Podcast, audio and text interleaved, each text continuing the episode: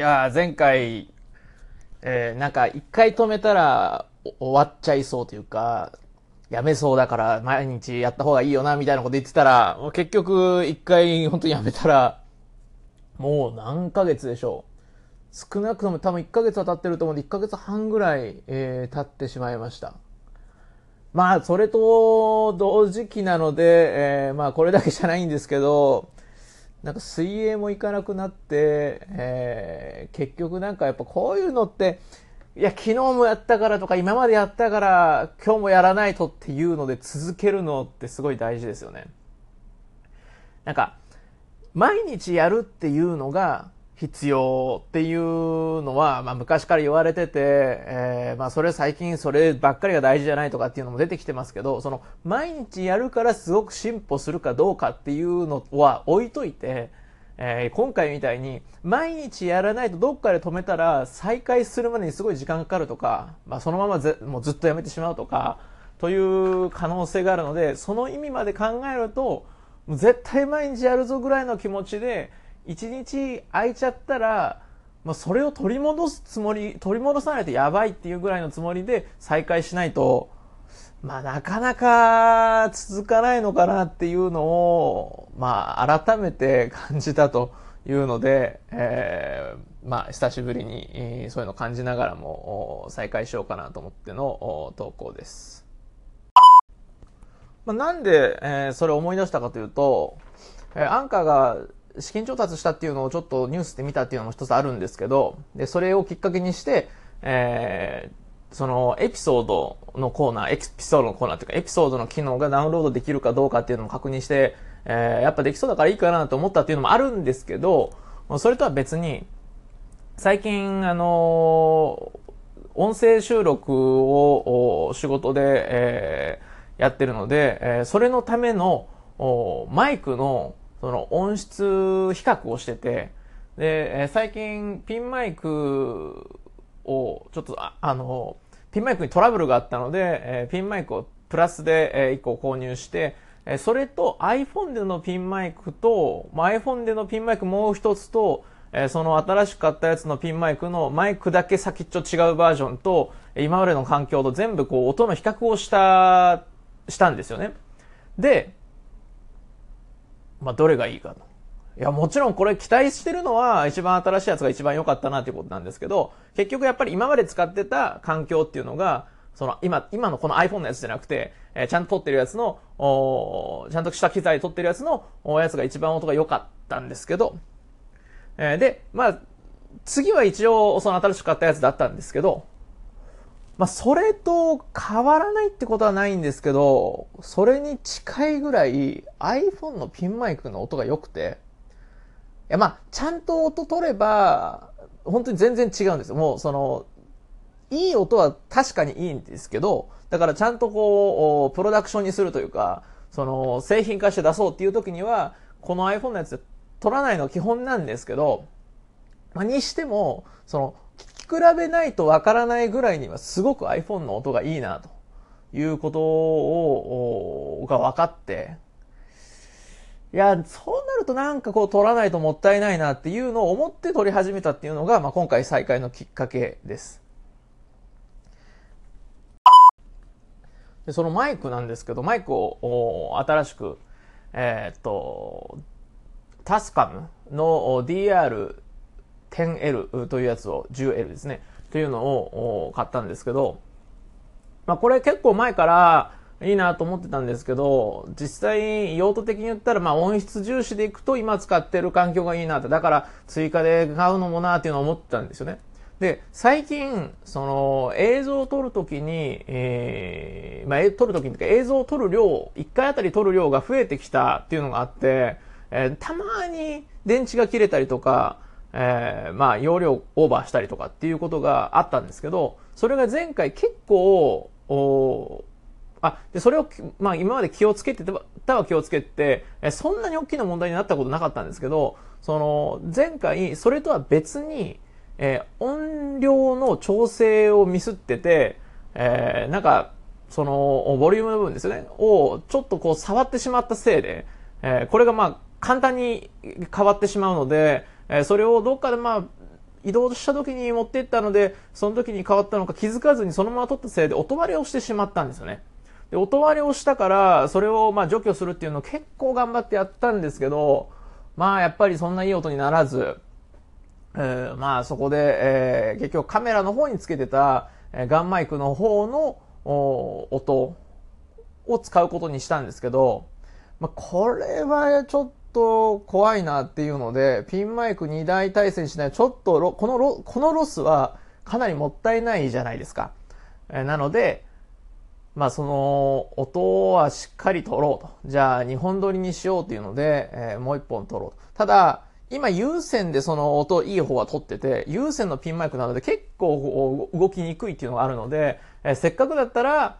まあ無線がいいなと。でも無線に普通のやつにすると、やっぱり音がちょっと悪くなると。まあいろいろ考えて、えー、結果、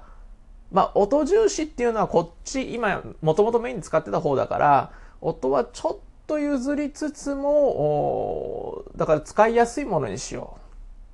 う。というわけで、えー、このタスカムのマイクにしたんですね。これは、あの、ピンマイクなんですけど、ピンマイクのその、いわゆる本体、えー、ピンマイクって、えー、受け取る、普通は無線になってて、送る側と受け取る側ペアになってて、受け取る側を、おオーディオインターフェースにつないだりとか、あの、カメラにつないだりとかするわけですけど、その送る側の方で完結してる、まあ、別にだからこれ無線でも何でもなくて、ただのオーディオレコーダーでそこに直接データを突っ込むっていうやつですよね。えー、だから、ピンマイクのそのコードが出た先に本体があるんだけど、そこに入っていくから、まあ、とりあえずガンガンそこに貯めていけばいいと。いうわけで、それに、それを追加して、そうすると、それに関しては別にまあ、コードがぐちゃぐちゃするわけではないので、えー、とりあえず予備で挿しておけると。いうわけで、まあ、予備用として、えこれを追加で買ったんですよね。で、買ってから気づいたのが、あ、そういえば、この、今撮ってるこの環境ですけど、iPhone にこの繋いだ音ってそこそこ良かったな。じゃあ、その、普通にちゃんと収録するときにやってる音声のこの下処理というか、その音声のノイズ除去とかそういう処理をした時の音質を比較してみようと。これも買う前に気づけばよかったんですけど、買ってから気づいて、えー、で、だったらまあその新しく買ったやつに違う、今まで使っ、えー、今まで使ったことがあるピンマイクのそのコードの部分、まあ、マイクの部分ですよね、えー、というのを付け替えたりとかっていろんなパターンで試してみようじゃないかと。いうので、えー、試してみたと。だから撮ったことはあったんですけど、そのノイズ除去までちゃんとしてどれぐらいの音に最終的になるのか、いつもやってるぐらいの作業量になるのかっていうのまでは比較したことがなかったので、それをやってみたというわけなんですよね。というわけで、まあ、比較してみたところ、おまあ、最初に聞いたのが、あの、iPhone だったっていうのがあって、iPhone の音が結構良くて、いやもうこれ iPhone でいいじゃんっていうので、ちょっとテンション下がったんですけど、細かい話ですけど、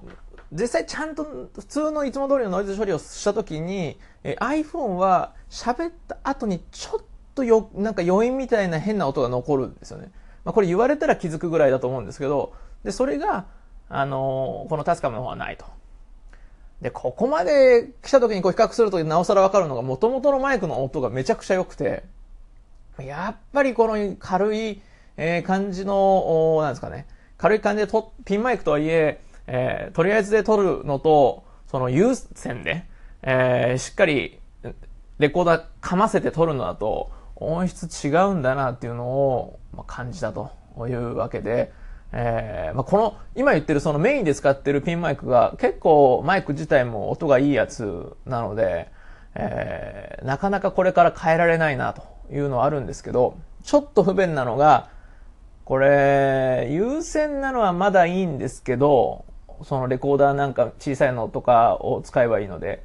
え優先なだけじゃなくて、このピンマイク自体に、えバッテリーパワーが必要なタイプのピンマイクで、ということは、その電池を挿す部分が、そのマイク側の方の、そのマイクからピン、ちょっとイメージしづらいかもしれないですけど、ピンマイクからこうコードが出てって、そこから、その、け、えー、本、えっ、ー、と、何ですかね、オーディオインターフェースとかに挿すところの間に、そのつなぎの部分に、マイク側のそっちの方に電池を入れるっていう本体があるんですよね。だから、き、なんかこう、気軽に使えないと。ピンマイクなのにという問題があって、まあ、ちょっと調べたんですけど、この有線で、有線をベースにしてるピンマイクって、どういうシチュエーションで使うのかな。今音がいいから無理やり使ってますけど、一般的にどういうシチュエーションで使うのかなっていうのが気になるぐらいに、えー、まあ、用途的には、用途的にっていうかその使いやすさ的にはすごく使いにくい、えー、マイクです。まあ、音の問題で本当にこれ今、あこれ以外の選択肢がないんですけど、だ調べたんですけどね、どういう風に使ってるのかっていうのが、えー、使ってるのかっていうのを。でも、それ出てこなくて、まあ、とりあえず、今はその、レコー、えっ、ー、と、オーディオフインターフェースなりレコーダーなりっていうのはテテーブルに置いて、そこからピンマイクのコードが生えてるような、あ動きにくい感じで、えー、撮ってます。そういう感じで、えー、の環境で今撮ってるんですけど、まあ実際これぐらいがまあ軽い感じで撮るには限界かなっていうのがあって、もうちょっとちゃんと調べないと、これ以上の感じでなかなか出せ、出す方法が今わからないという状態です。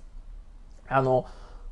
カメラの方一定の方向を向いて喋るだけとか、あとは、その、音声だけ、えー、とかっていう場合だと、あんまり問題なくて、カメラの方を向いてるだけだったらガンマイクを使えばいいとか、あとまあそういう状態ってことは動かないってことなので、その有線のピンマイクでもいいですし、えー、という使い方をするとか。あとはマイク、えー、音声だけだったら、普通にはちゃんとマイクだけを使えばいいので、えー、そういう、なんですかね、えー、普通のポップガードとかちゃんとつけたような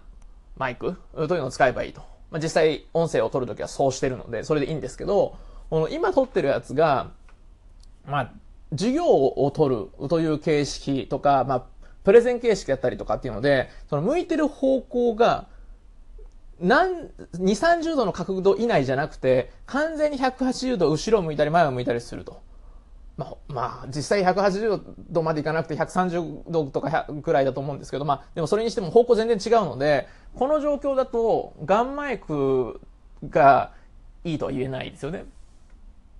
で、今それでまあピンマイクを使ってるんですけど、まあ、どうするのがいいのかな？ちょっとまあ考えてるのは、だからまあ調べないといけないんですけど、考えてるのは、えー、テレビとかの収録とかだと、上からガンマイクを下に向けてやってるので、あれがもしかしたらいいのかな。いや、わかんないんですけど、だから、カメラからに入らない、その、見切れてる、ところに、えー、から上に上げて、ちょうどそのカメラスレスレ、画面スレスレの上の方から下の方に向けてガンマイクを向ければ、一番音が綺麗に入るし、どっち向いても大丈夫なのかなというのは、ちょっとふわっとは考えてはいるんですけどね。まあまあ、音質に今、その問題があるわけじゃなくて、そのコードが邪魔っていうだけなので、しばらくは今の形のままでいいんですけど、あとはまあその今の形でどあっち見たりこっち見たりするっていうのを続けるかどうかっていう、いろいろ課題というかあ、考えないといけないこともあるので、えー、それはまあ、そこから考えるという意味で、すぐに変えようっていうわけではないんですけど、まあ、にしてもベストは何なんだろうなっていうのを今考えてるとこなんですよね。まあ本当にあの、同じ方向向いてカメラ撮るっていうんだと、ガンマイクが楽そうでいいんですけど。まあでも、あの、今、音声別撮りにするっていう体制に完全に切り替えて、え別に、えー、カメラにもうそのまま入れなくても、そんなに編集フローっていうか、その、作ったり、まあ、えー、プロダクションにしていくまでのその過程の中で、えー、そのいくつかのデバイスとかマイクで分散させるっていうのが、あそんなにフローとしてはめんどくさくない感じに落ち着いてきたので、まあ、これ完全にな、まあ、ツールの問題もありありますけど、慣れの問題もあって。なので、えー、まあそういう意味ではちょっとこう、環境をこうしようと思った時に、広が、広げてもそんな負担にならないかなという状況ではあります。やっぱいいですね、この途中で聞話を切っても、うまい具合に繋がってる感じがするのが。そんなに間空けてるわけじゃないんですけど、やっぱり、えー、普通に撮るときっていうのは、途中で話が切れると一旦編集点作っといて、それをその後で編集するので、まあ、必ず2回、2回というかその、撮った後に聞かないといけない。1回が。必ず聞かないといけないと。まあ別にいいんですけど、っていうかやるべきなんでしょうけど、それと対照的にこっちに関しては、もうとりあえず撮ったものはそのまま聞かずに、だって今これピンマイク挿してるので、そもそもこれ聞こうと思ったら、めんどくさい。えー、一回抜かないといけないし、えー、というので、そのまま出してるので、こういう気軽さで撮れるのはやっぱりいいな、というのは思いますね。まあ、あとは、ダウンロードがこれできるので、そのダウンロードした時の音源からの編集しての再、アップロードみたいなのを、例えばサウンドクラウドとかにするとか、あというのがどれぐらいクオリティ的にいけるのか。さすがにこれ規約はクリアしてるとは思うんですけど、おまあそれは大丈夫ですよね。まあなんで、規約っていうのはアンカーの規約ですね。まあこうそういう流れでもいけるかなというのを感じながらも、とりあえず音質がまあ多少それであんまり良くなかったとしても、この気軽さ、手軽さはいいなと。だから理想を言ったら、えー、ブログを書いたらそれに対する、それと、それ内容に対して、まあ書いた後が個人的にいいと思ってるので、話をゆっくりまとめて、その後に音声版をつけるっていうのをやっていくと、結構思考の流れ、思考の整理にもなるし、いいなと思ってるので、なんかそのペアっていうのを作っていきたいと思ってるのが最近です。最近、あの、かけらリンクっていう新しい、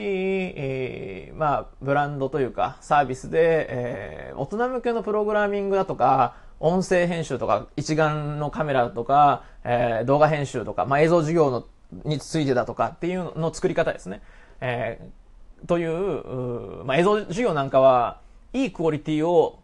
まあ、ある意味手軽に出したいというところがあるので、まあ、そこら辺の編集だとか、というのを、配信するっていうサービスを、サービス、まあ、という、まあ、コンテンツを配信し始めてて、えー、それが、今やってるのが、